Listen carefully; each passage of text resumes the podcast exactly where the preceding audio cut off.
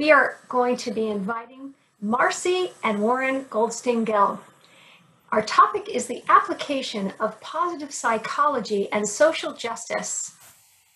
If ever there was a time for social change in this country, in this world, this is it. Social justice leaders Marcy and Warren Goldstein Gelb host a podcast called Be Change. Be-change.net is how you can find that, which explores the stories of grassroots activists and the strategies and tools they use to strengthen their leadership skills. In particular, Be Change looks at how individuals can lead in ways that reflect their values and bring out the best in their staff and colleagues. The podcast explores the links between positive individual practice, such as focusing on strengths, practicing meditation, expressing gratitude, etc., and systemic social change. Podcast hosts Marcy and Warren Goldstein Gelb have been social justice leaders in the Boston area for many years. Warren was executive director of the Welcome Project, and Marcy is co executive director of the National Council on Occupational Safety and Health. I welcome to the call Marcy and Warren. Thank you so much for being here today. Thank you for um, having us. Yeah, Warren, I was wondering um, why, how did Be Change start? That's perhaps a long story, but I'll, I'll try to keep it uh, reasonably brief. Um, I had already been engaged in social justice work for a long time and had completed my master's degree at Tufts University's uh, Urban and Environmental Policy program in 1999. And I then worked for Alternatives for Community and Environment, uh, an environmental justice uh, organization based in Roxbury and also then the also was the executive director at the Welcome Project, a nonprofit uh, in Somerville, Massachusetts, that builds the power of immigrants to shape community decisions. So I had a lot of experience. Hold on a little bit. Uh, working with low income communities uh, and communities of color and the system systemic roots of oppression and inequality. I was pretty deep into that. But in 2013, just before my 50th birthday, I decided to enroll in the uh, certificate program for positive psychology offered by the Whole Being Institute. And I did this at the at the moment, or at the moment that I did this, uh, mainly to strengthen my own personal growth. Um, and so I, but the program was different than I expected it to be. Not that it wasn't about individual skills, but it made me think about um, uh, the systemic change uh, practices that I'd learned through Tufts Urban and Environmental Policy Program, and the individual practices I learned through the positive psychology. I learned through positive psychology and the Whole Being Institute. And these are two worlds that did not often communicate with each other. In fact, when I came back jazzed from the um, positive, my first uh, immersion into positive psychology, I I talked to one of my board members at the Welcome Project about it, uh, and he said, "Yeah, not so much. You know, we were interested in systemic change, not necessarily individual change." and by the way, I'm I'm being overgeneralizing here, I, uh, you know, because just for convenience, uh, I don't think it's always so that um, positive psychology is about individuals and um, uh, uh, systemic change has to be relegated to uh, departments of urban and environmental policy. But just for simplicity's sake, uh, that's what I'm that's what I'm saying for now. So I decided to do a podcast to connect these two different worlds because I thought that a conversation between these two worlds would be useful, and I didn't think that they were communicating with each other very much.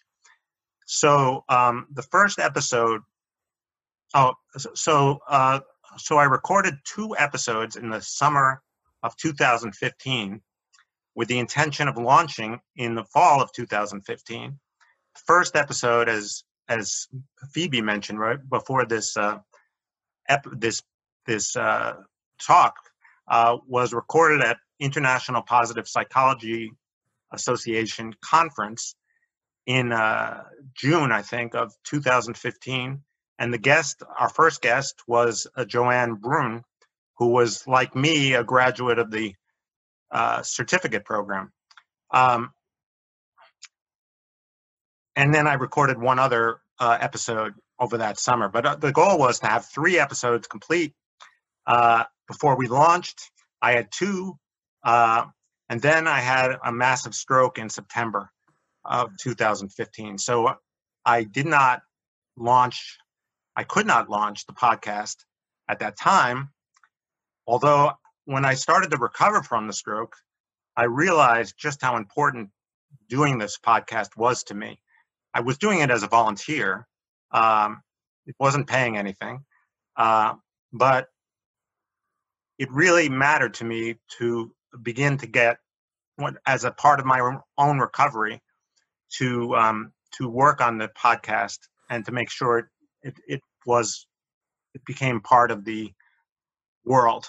Um, so and also some of what I'd learned in the in the uh, program, the um, the whole the certificate program for Whole Being Institute was relevant to me. Uh, I, I, was surprised at how relevant. For example, uh, neuroplasticity uh, was something we talked about a lot in the positive psychology program. We read a book called The Brain That Changes Itself by Norman Doidge. Mm-hmm. And also, when I uh, when I was in rehab, I was at Spaulding uh, Rehab Center, and uh, and their slogan was "Find Your Strength." So I mm-hmm. was amazed at how much I was surrounded by positive psychology. Um, so, but I could not, I didn't have the ability to produce, edit, and actually sustain hosting the show, especially right after my stroke.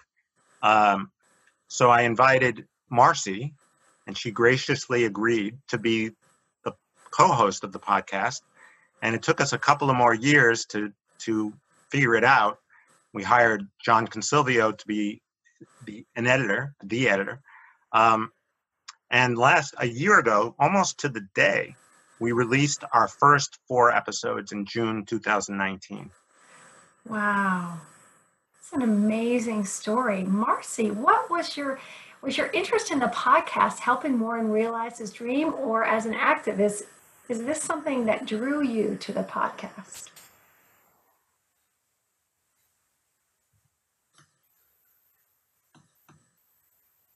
Oh, we can't hear you yet. You unmute me? There we go. Thank you. Um, so that is an excellent question. And I um, had been involved with, with social justice work. In fact, Warren and I had been uh, very much involved with, with social justice projects together. Uh, we were involved with a collectively run progressive community newspaper, uh, and, and often our worlds would, would be uh, intertwined.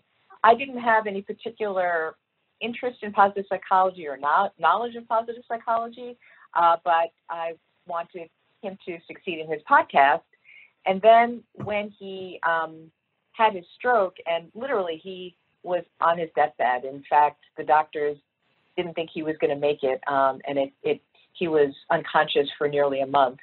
Um, and I don't know why, but for some reason, in that very first week of him being unconscious and our not knowing if he was going to live or die, one of the first things that I kept thinking was he has to live to see his podcast come to life. Now, why I was thinking about his podcast when he had a son, when he had a wife, and many other things to live for, but there was something about him being so close to realizing this dream that it had to happen. And so part one was we had to get him alive um, and through rehab.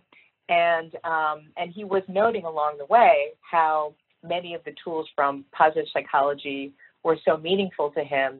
Um, and he mentioned um, neuroplasticity, which I'll have to explain in a moment because I'm not sure if everybody here is familiar with that. Um, but you know, just sort of being able to try to to use, uh, build on the strengths that he had.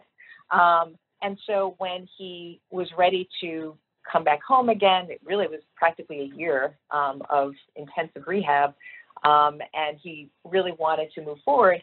I offered just to simply kind of do some of the editing of the podcast. I thought, well, at least I could do that.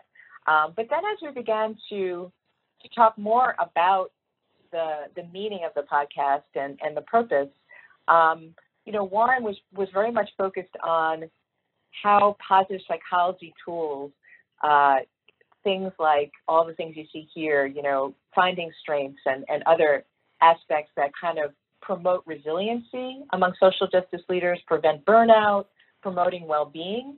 These are all things that I thought were very valuable. But I also thought I had a slightly different take, and that my particular interest was in seeing how social justice organizations could actually live and embody the values that they talk about. Sort of how do social justice groups walk the walk? Um, you know, there a lot of groups and movements and people talk about democracy and justice and respect and inclusivity, but how are they actually run?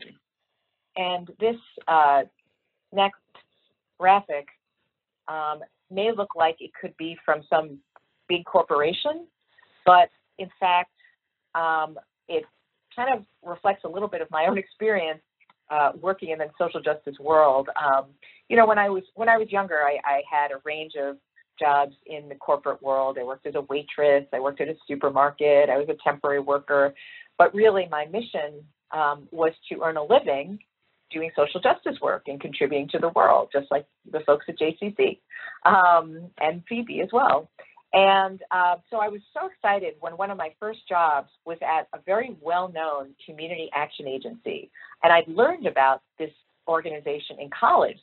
So I, I was super excited to be thinking about how I'd work with this team of people from across this organization on a shared mission to end poverty. That was our dream together. But so it surprised me when I discovered that this organization was in a 10 floor building, um, and I was on the lower level, just like many of the other lower level staff, um, and that the 10th floor was reserved for the chief executive officer. Um, and I went to enter that 10th floor because I had to deliver a document and was told that I was not allowed to drink from the water fountain because that was reserved for the chief executive officer. And um, so I, I, began to see a disconnect between the missions of nonprofit social justice groups and the way that they actually were carried out. Um, and then my next job was at a community development corporation with a bold mission of empowering residents to achieve affordable housing and economic opportunity. But it was run by executive director who pretty much led by bullying. Um, he, if he didn't get his way, he would yell until he did. Uh, one time he lost his temper so much that I saw him dump trash on a coworker's desk. desk. Um, but what also felt hypocritical wasn't just having a, a leader who was a bully, but also the way that they engaged in the work was not so much empowerment, but let's convince those that are impacted to agree with our perspective.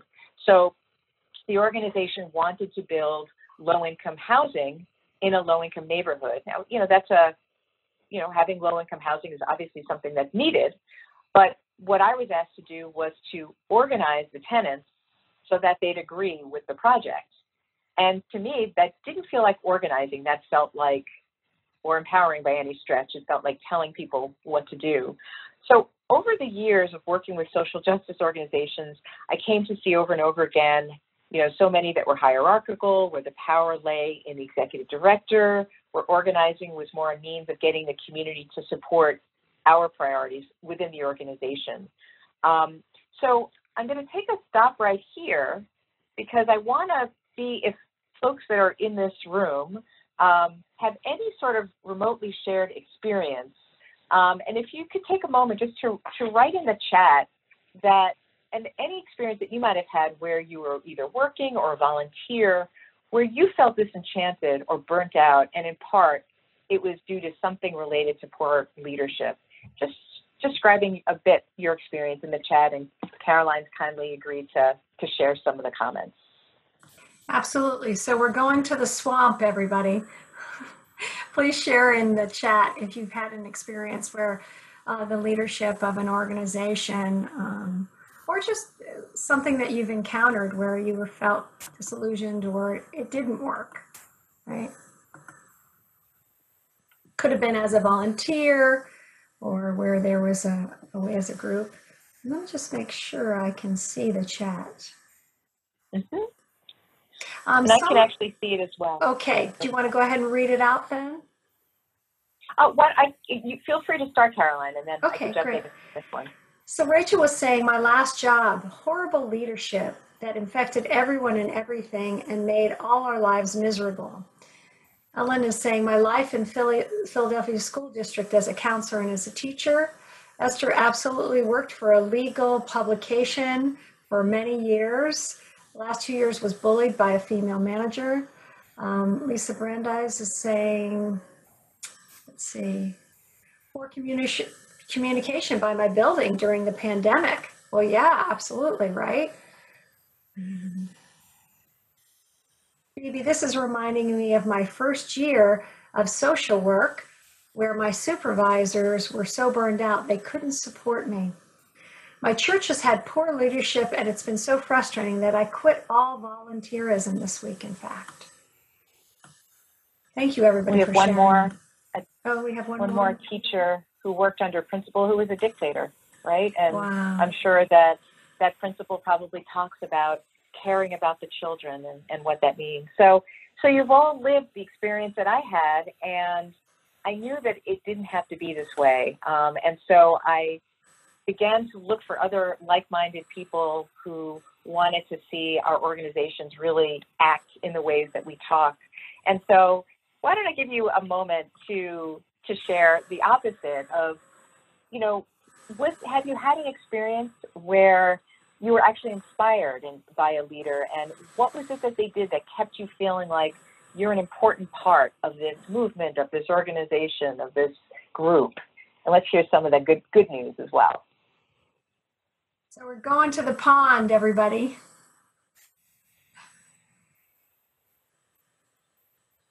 Let me just see.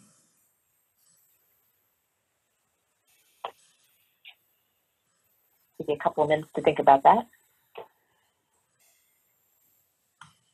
Well, mine, of course, is the Whole Being Institute. When I just met with Phoebe and Megan and said, you know, can can we come together and create something where we can stay connected to the community? And this has been a completely volunteer effort and has been phenomenal since the beginning of the crisis until today. So that has been an incredible example of leadership and and patience. Uh, the JCC, we didn't know how to even run a Zoom call. So the Whole Being Institute really kind of swept us up and taught us how to do that was patient as we learned. It was really amazing. So we've gotten some information in the chat. Let's see. Um, volunteering. I'm just going to come back here so I can see better.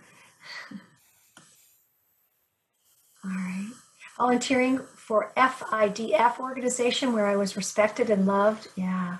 The leader made us feel valued and important. Andrea talked about that. Yes, Whole Being Institute has been inspiring, said Sean. Lisa Brandis, the coolness and love of Caroline. Oh, truth and embodied with confidence, respect, and trust. Thank you, Lisa. Elaine Goldstein, different principal who valued his staff, supported his staff, cared about the students and community. Bunny Franco at the Met Museum. I have definitely been inspired by other volunteers. Joanne Edgar, the JCC has been inspirational in its leadership too. Many people, including me. Yeah. There was a chief engineer where I worked who listened well, allowed us to take risks, and encouraged us to balance personal and professional growth and needs. That's from Renee. Barbara says, genuine caring about my well being and asking how I was doing and reaching out quite often to lend support in my new role. Trish says, I'm a member of Hammers and Heels, a women's building group, which Habitat for Pinellas County. The leadership and camaraderie of this group has been tremendous. Our, our home recipients build side by side with us. It has been so inspiring. And Richard says, My boss, Pope Francis has taken a bold lead in the reality of ecological justice with his writings. Joanne Edgar says, working at a grant making foundation, grant making foundation where I was encouraged to redefine my job and include others. Elaine, JCC whole being so supporting and kindness. I am so grateful. Yeah. Some of those, Fantastic. Marcy, do you mind if I cut in? Um, Jump in. No, please. um, I think that some of those were clearer about how the leadership um, was positive, and some of them were a little less clear. Like, so for example, a couple of people talk about the inspiration they drew from the leader, but may not have said exactly why. Why the leader was, what did the leader do that was inspirational? So maybe a little bit more clarification from some people um, about what it was that made the leadership or the leader uh, Mhm. good. Um, some of you, um, that the question may be off, but um, Yeah, and that way, Warren, doesn't that help us sort of unpack what it is specifically we're looking for? When we know, oh, this leader impacted me in this way, it's kind of like, okay, what tool did they use? What exactly. what strategy did they use? Because then we can start to look and see is there something common across the board that leaders can do to promote both social change and also uh, have that experience being um, one that's broadened and uplifts us. And what I do see repeatedly, even though not everybody may say this, is how people feel like they're treated. If they're if they're treated with respect, if they're given somebody was given an opportunity to redefine their role. So if they have an opportunity for growth, uh, if they're treated with kindness, uh, if their perspective is welcome, uh, somebody writes clear with their expectations, empathy, ability to listen, ability to apologize. Wow. And so Esther shares that for five plus years, she's been on the program oversight committee of an organization who welcomed and respected our input. Very kind and caring executive director. So, again, that listening, that ability to listen.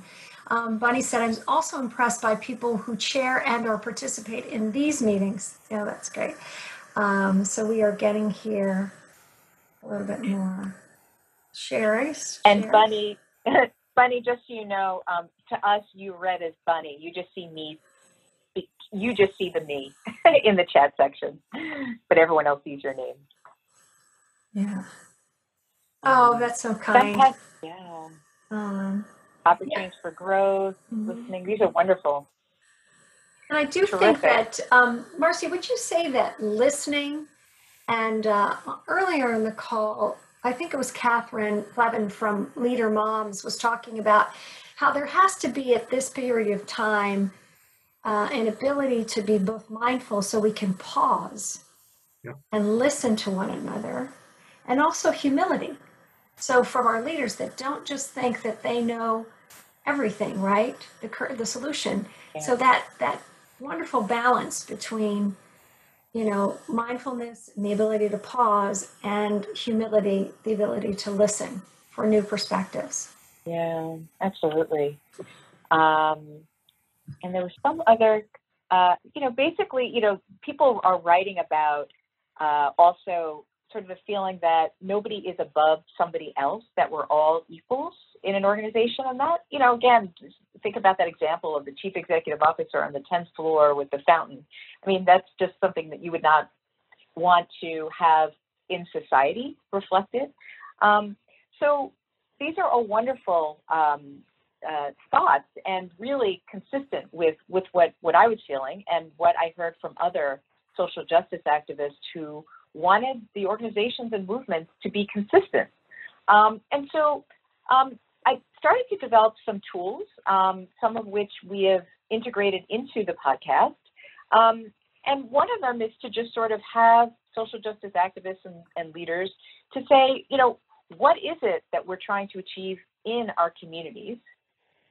And what are the values that we are seeking in our communities? And let's let's articulate that. Are we seeking democracy? Are we seeking justice? Are we seeking transparency, inclusivity? Um, and even when it comes to, you know, um, uh, economic justice, uh, all of these values are things that an organization, a movement, a group can themselves embody, or they can not embody it.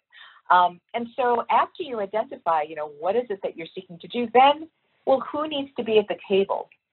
So how do we have all of the stakeholders as sitting there as decision makers?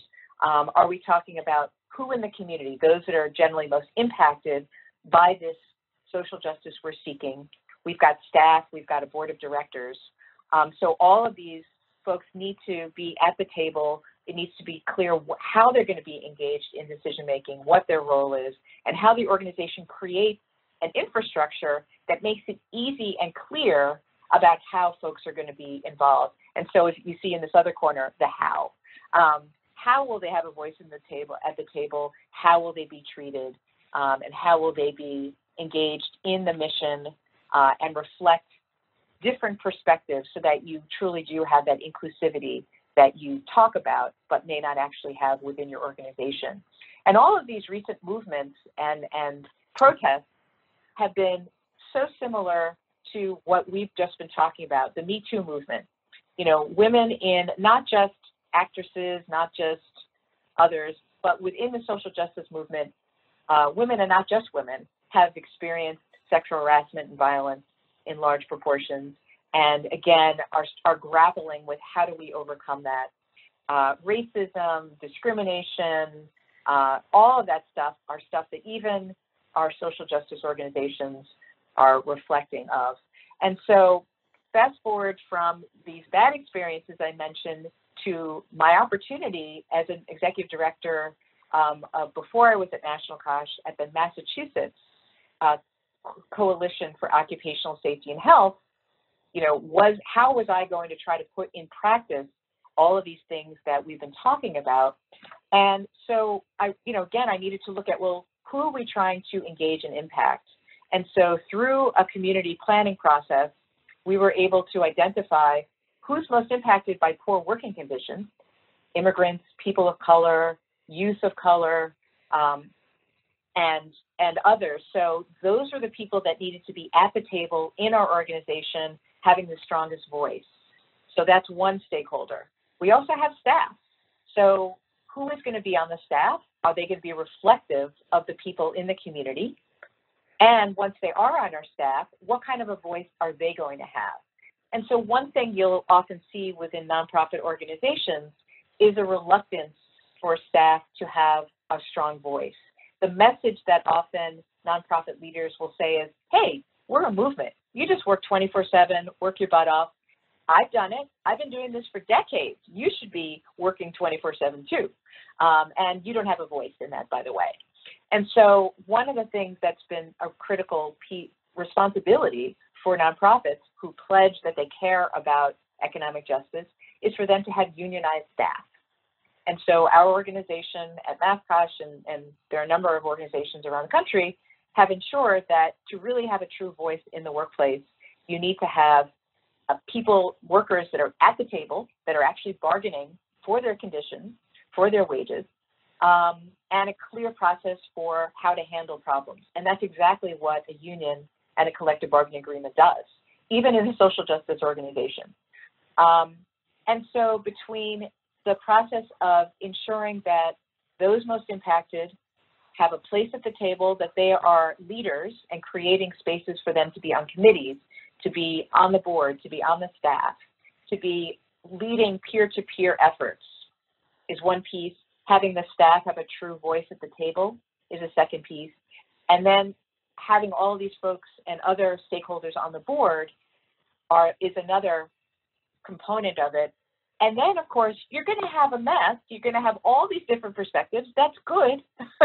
and you have to get comfortable with the sort of disharmony of different perspectives and have a way of resolving conflicts that address this. And all of these issues are now being discussed on the Be Change podcast. And so we have social justice leaders who have raised all of the challenges that they face trying to achieve this. Um, and dealing with that discomfort of um, having all of these voices and not being in charge and having a real democratic organization. So I'll stop right there. Wow. Do you- Go ahead, Do you want to mention uh, a couple of people or one person from the podcast who faced this challenge and talked about this challenge? Yeah, sure. Um, that sounds that sounds great. So um, yeah, we've had these amazing leaders who have been so open about their vulnerability. Um, we had one um, one gentleman who came into um, a black-led organization um, as an Asian young, very young man coming out of Harvard, um, but with the same sort of vision that we're talking about here, and setting up a real leadership where the African American community that he was in were on the board, were on committees, they were making decisions, they were, it was very strong. And they were leading a very groundbreaking criminal justice reform effort um, to try to address the fact that a lot of people coming out of the prison system could not get jobs because they had a, a, a record that was blocking them. And so they built from the ground up this incredible movement of people that were going to the state house who were speaking out and saying, we need our jobs. We can't get jobs because of this record. We need to change the way things are done. And it was incredibly bold. And finally, they came to a point where they were given an offer by the legislature of the leadership of the legislature. We are willing to pass this, but we're not going to include this. And so this young executive director had to go back to his community and say, look, we have this opportunity. We have this wonderful offer. And he kind of needed a win. I mean, it's been a long campaign. You're kind of exhausted. You also need to show a win for your funders. Otherwise, you kind of go out of business. And he was sort of hoping they would kind of be on board.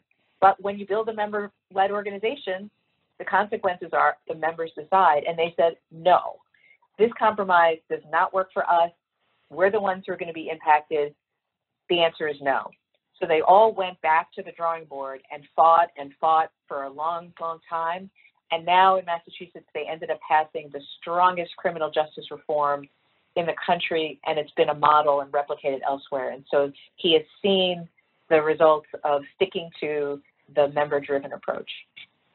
So the strength of perseverance is really important in uh, social justice work. And I was also struck, Warren, in, uh, in I'm in the CiPP program, and we're talking about meaning and how important meaning is, right? And so when you say, Marcy, when you say the what do you want to achieve in your community, it also hooks into the why. And the brain really needs that why. Michael Steger's work of why am I doing this? Why is this important? Um, so that it it sort of activates almost all of us, and it helps us keep that the perseverance that we need, you know, to to continue and to keep going.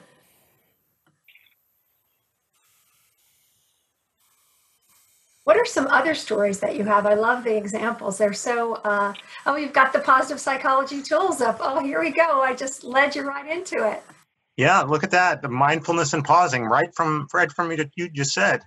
Um, so, I mean, I just took a few uh, tools. Um, not there's a there's a pretty big uh, uh, set of tools to choose from, but I took the first ones that came to mind. And I was also trying to think about the overlap between uh, individuals and communities. And I've already pointed out a couple of places where there's an over where I can see an overlap. Um, but I will start with um, uh, gr- gratitude and appreciation.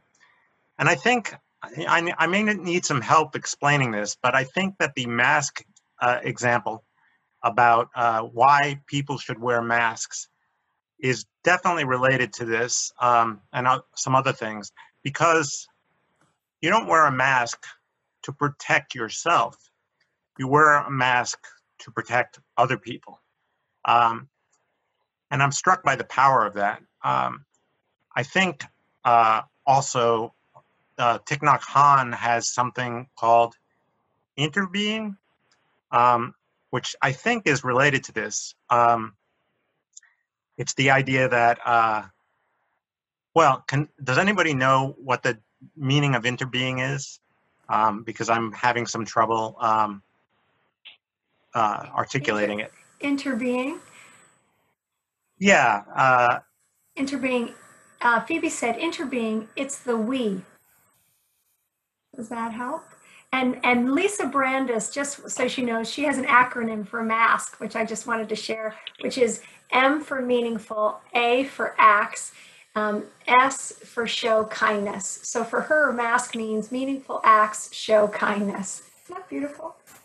yeah, that is beautiful. Yeah. Um, I think the, the um, I'm always struck when I hear about masks and that definition um, about how it's not just for me to protect myself, but to protect. It's really to protect other people. And so, and when I thought about it, I might drop the you know, whole interbeing analogy, but I'm really, I think that's a powerful connection uh, because it's not just about your own self-interest. It's about the um, your own self-interest in, in terms of the larger society's protection, not your own protection. Um, does that make sense? Yes, absolutely, Lauren. And what I was just thinking is like in social justice work, you are considering the other, right? That's sort of a foundation of the work. You're saying that we are all interconnected, we are all one. So your well being rides my well-being rides on your well-being your well-being rides on mine so that that whole connection of the we um, i once said to somebody like uh, you know it's a, a bit like the body. I'm an embodied uh, person. So if i'm not paying attention to my foot right? Because i'm only paying attention to my shoulder then i'm missing the connection and they influence one another. So and i i function very well when i have both a foot and a shoulder.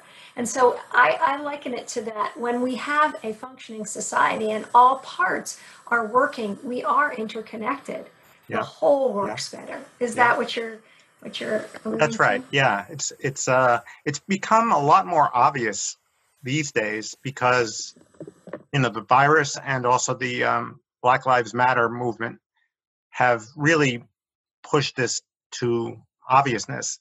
Um, uh, the second one is uh, maybe just an individual leader thing, um, I, and it's the same thing that you said earlier, Caroline. Um, mindfulness along with pausing. And I think that this is a time when you might, uh, one might uh, react. We- we- Tempers might be a little shorter these days. And so if we can learn to practice mindfulness and pause before taking an action or sending an email or whatever it is, I think that that's probably very useful. Um, and then uh, strengths, identification and strength spotting. Um, and I wrote in parentheses, well, yeah, indiv- individual and community. Uh, and what I mean is, uh, you know, in lower income neighborhoods um, and communities of color, they often get a bad rap um, in terms of like the community and uh, the people living there.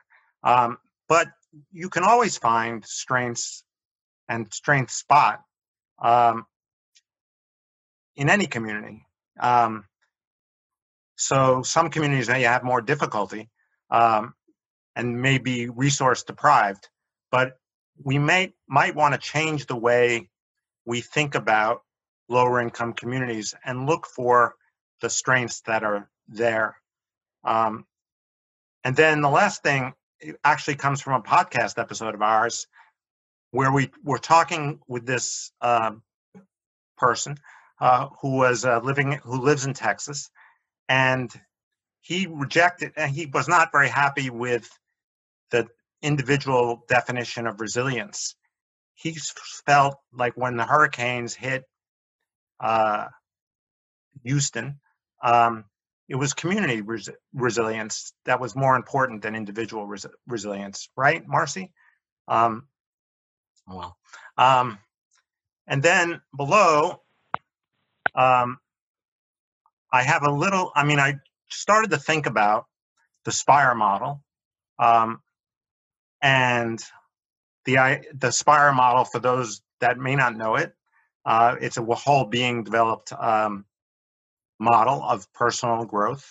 Uh, and it says optimal well-being comes out of, uh, you know, of integrating uh, spiritual, physical, uh, uh, uh, intellectual um, aspects of the character.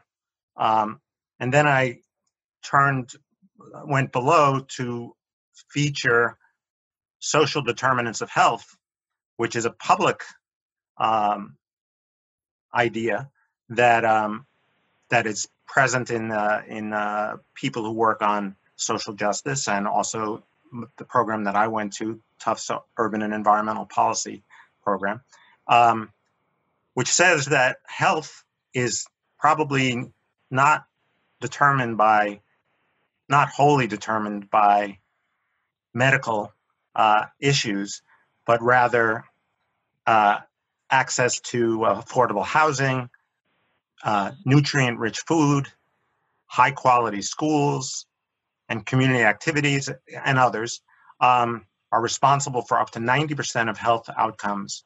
Um, so they're sort of, in my view, flip sides of the same coin. Uh, does that make sense? Absolutely. And what I would love to do is strength spot you a little bit, Warren. Um, you, let us know that you had this massive stroke and this big challenge. And what I'm so impressed is your bravery, your tenacity, your willingness to share your passion with us and um, to give us the, the benefit of your insight and your background and your love of learning. And it's just been really wonderful to share these positive psychology tools. I think I was sharing with you at the beginning of the call that I'm also in the CiPP program and and I have found these tools to be incredibly useful as well. Um, it's it's heroic what you're doing, and um, you, when you talk about personal, right? Like how do personal practices also influence our ability for social justice and change? And and I really I can see that. I see you modeling that. So I'm, I'm I thank you for this, taking us through these positivity, uh, positive psychology tools. Very Thank much. you. Thank you so much. Yeah. and- Um, go ahead. I'm sorry. I was going to say, um, you know, what are some of the lessons for social justice leaders that can be drawn from what you are doing with your podcast? For either you or Marcy, to address that. Marcy, can you unmute or do we need to unmute you? Oh, I think I'm unmuted. Am I There you go. Yeah, now you are. Okay. Uh, do you want me to jump in, Warren, or do you want to Sure. jump in? No, yeah, please do. I've been hogging the uh, time. No, not at all. Not at all. Um, you know, it, it amazes me how we we've spoken with people all over the country involved in uh, you know everything Warren mentioned. Uh, Houston uh, gentleman who's who's working uh, with with immigrants who are in wheelchairs, often as a result of a, a workplace disaster or it could be a physical disaster, and uh, you know his dedication to their being the, these members of his organization being the voices of his group of um, and he mentioned warren mentioned resilience about how so many barriers are put in their way and yet they're expected to simply be resilient. And um, you know that that his his mission like so many others on our on our show is to uh, to both amplify the fact that you can't be resilient when you've got an unjust world uh, and just sort of expect that people will be pulled up by their bootstraps, but get out of the way of, of folks that are put in this situation and give them a space to articulate what they need and have organizations that are the sort of democratic embodiment. And um, so what we just see from that group and from you know other leaders are just this struggle to really give space to the people in their communities to be able to speak for themselves, um, to be able to identify what is it that we need, what's the best approach, and how are we going to get there. And we're going to speak, you know, truth to power um, outside the organization because we're going to be the power within our organization. I don't know, Warren, if you want to add to that. No, that's good. That's good. And I, I hope, hoping we have time to get to the, the last uh, question, um, Yeah, which I is, thought- I well- thought we should go for it. yeah. uh, uh, Well, I- I'll, I'll do the, I'll ask the question this time. Um, What is the role of a, of a white leader in a time of black and brown led activism? Yeah, and I, I, um, Warren and I talked about that question, and I wonder um, if we should ask like- it in the chat, Marcy. Oh, yeah. Maybe we should just absolutely. ask it in the chat because that is Yeah. what's up for everybody right now is, you know, Yeah, I would is. love to hear from, we have social activists, we have people that are very involved. So what do you feel is the role of a white leader in the time of brown and black, black and um, indigenous people, the acti- activism right now? Um, okay, Elaine, to listen. Listening and collaboration, offering your talents to educate self and other white people and do the anti-racist work among white people. Anyone else? This is great.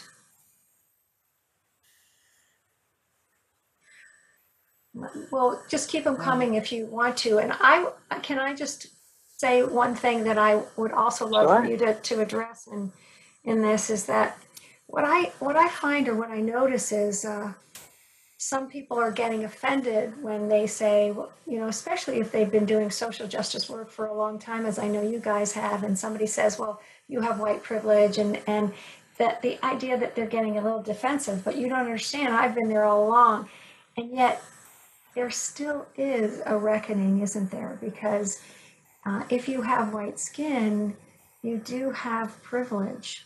Like we can say, for example, I said at the beginning, um, I heard someone in the black and brown and indigenous community say, I'm demonstrating for my life. I have to be there, right? It's my life.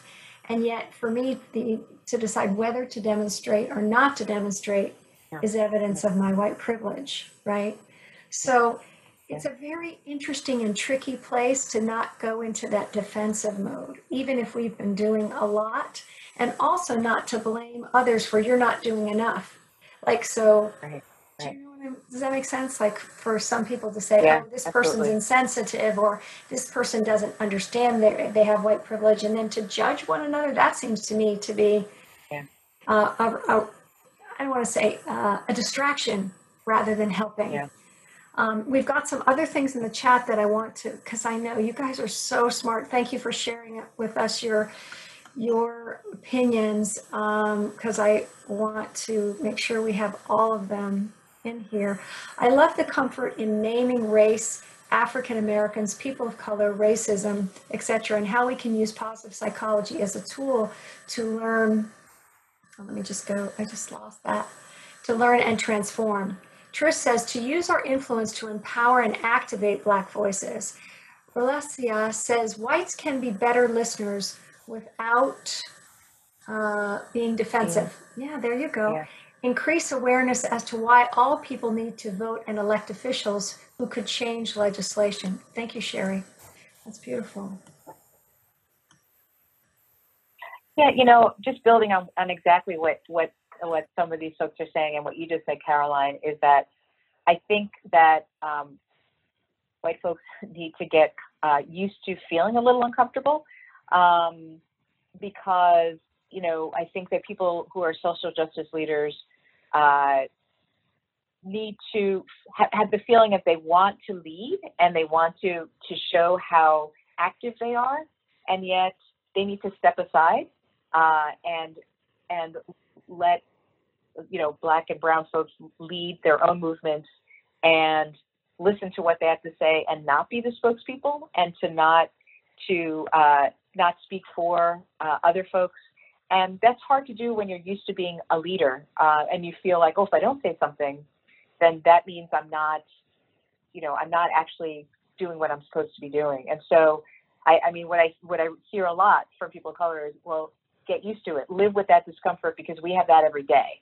Um, and so even when we were talking about having this question, you know, I said to Warren, I don't I don't think anybody should pretend that they are an expert in what it means to to truly be an ally and to not uh, speak for others and to truly let others lead and, and support them. So I think it's a it's a quandary that we need to settle into. We need to undertake a lot of introspection about our own biases, encourage conversations in the schools and among others. So it's it's a big we got a long road to hoe. We have some more comments in the chat that I just wanted to share for everybody. Richard says we can begin with our common humanness as the start of dialogue and conversations. And Phoebe says Wednesday's Lunch and Learn, WBI alumni attorneys um, and positive psychology practitioners, Mina Simchai and Stephen Redman, will explore this topic much in much more depth. Um, Jean H says to continue to learn, to examine our own biases um, Rolesia says, uh, and I apologize if I'm not saying your name correctly. It's so beautiful. R O L E S I A. I haven't encountered that name. It's gorgeous. Learn history from multiple perspectives, not primarily European history and point of view.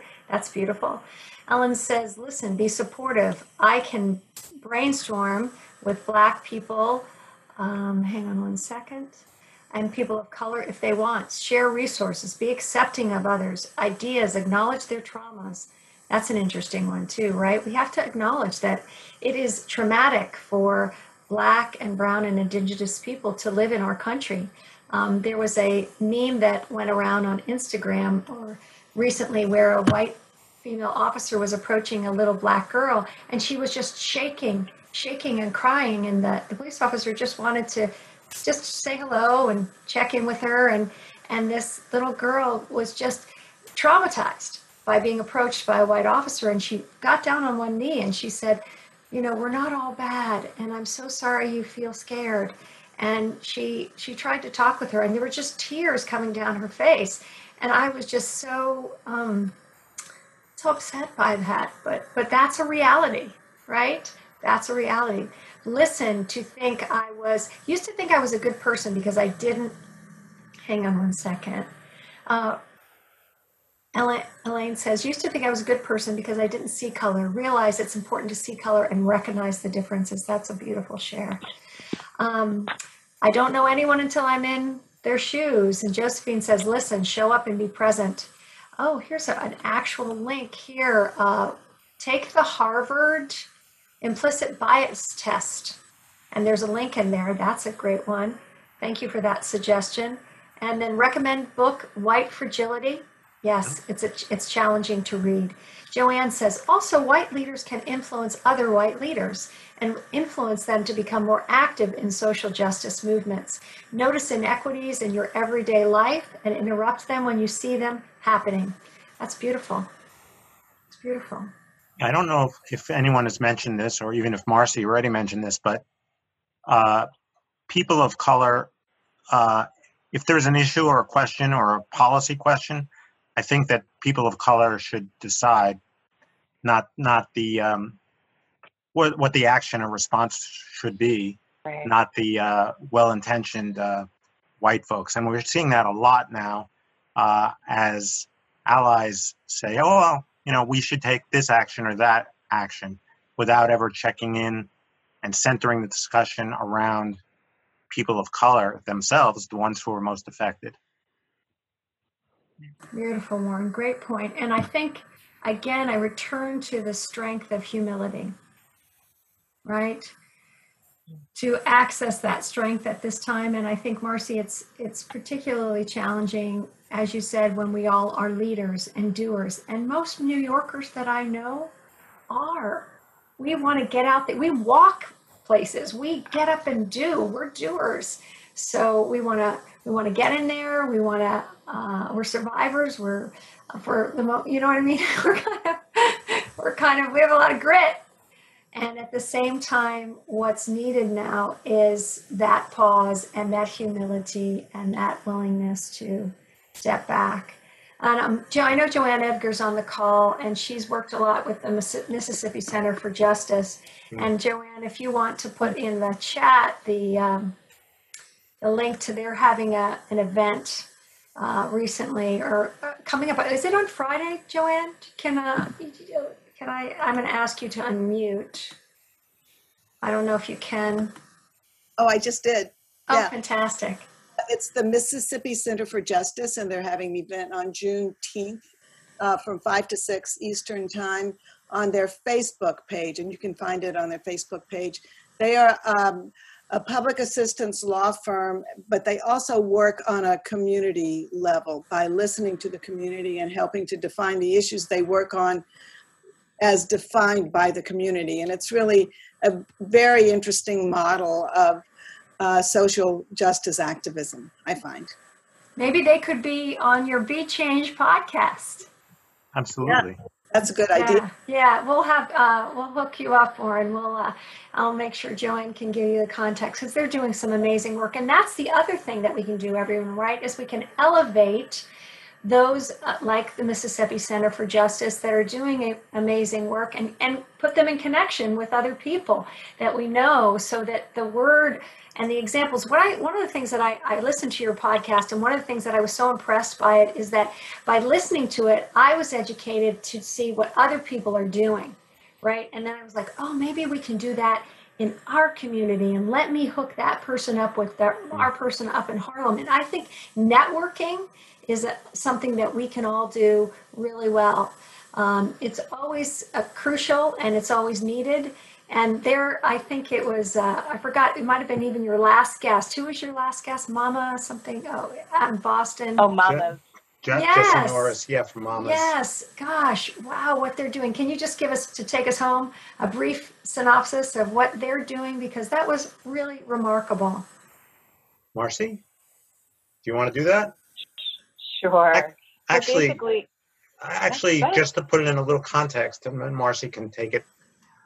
I became, or we became interested in uh, uh, social, oh man, social aid networks. social aid Mutual aid. networks, mutual aid networks, uh, and I did, I had not realized until recently that mutual aid networks, which have sprung up all over the country, um, have have both an individual mission to provide services, but also uh, a social mission.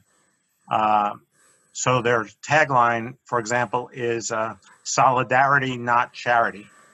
and I'll let I'll ask Marcy to take it from there. Great. Yeah. So so I had I had become involved with them because I noticed that this amazing group of energetic people from the community came together as volunteers, recognizing that this was going to be a disaster for people who weren't able to work, people couldn't access food, um, and so immediately they went to work creating committees uh, to make sure that people could access uh, resources. But they really had this mission in mind, as Warren mentioned. Uh, we're not just about giving away, but we want to build community. And so people from all language backgrounds, all ethnic backgrounds, were encouraged to be a part of this growing movement of, you know, we're going to bring food, we're going to collect food, we're going to offer services. People are volunteering. Um, and it's moved from serving and engaging thousands of people to now they're moving on to taking on um, tenant rights and affordable housing because a lot of people no longer have the funds to keep on paying their rent and sort of organizing the thousands of people that have become involved in this mutual aid network. So it's it's truly a, a you know I think we're seeing a resurgence of community-based peer-to-peer uh, mutual support and activism. It's beautiful. And one of the things that uh, activated for me, and I'll just end with this because I know we're at one o'clock, the hour went by quick, is one of the stories that I was really profoundly affected by was there was some of the same people applying for the funds under different names. And that was because they were embarrassed to ask for honestly what they truly needed, right? Because they felt like it was too much to ask. So that helped me realize that it's not necessarily fraud all the time, right? It's just really, and what I loved about that organization is they went in depth and they talked to those people and they actually said, well, can you tell us how much you really need? And then we can see if we can get that rather than applying for $100 here under this name and $100 under another name and $100 under another name. It's like, what do you need this for? And let's let's let's allow you to be authentic and and fully express your needs. And there's a, you know, and get past that shame or embarrassment or um, that I think is so important too. So thank you both for the work that you're doing. What I would love Thank to do is something called a love bomb, everybody, which is just give some uh, some positive energy to Warren and Marcy to thank them for coming on the call for the work they do. Just you know anything that's been inspiring for you, and uh, so that they can hear that. And I'm just inspired by by your personal triumph in your uh, medical condition. My father had a stroke on February 16th, and oh. I know that Oh. journey. And so I also know a lot about neuroplasticity and believe strongly in it. And wow, are you and such an example of that?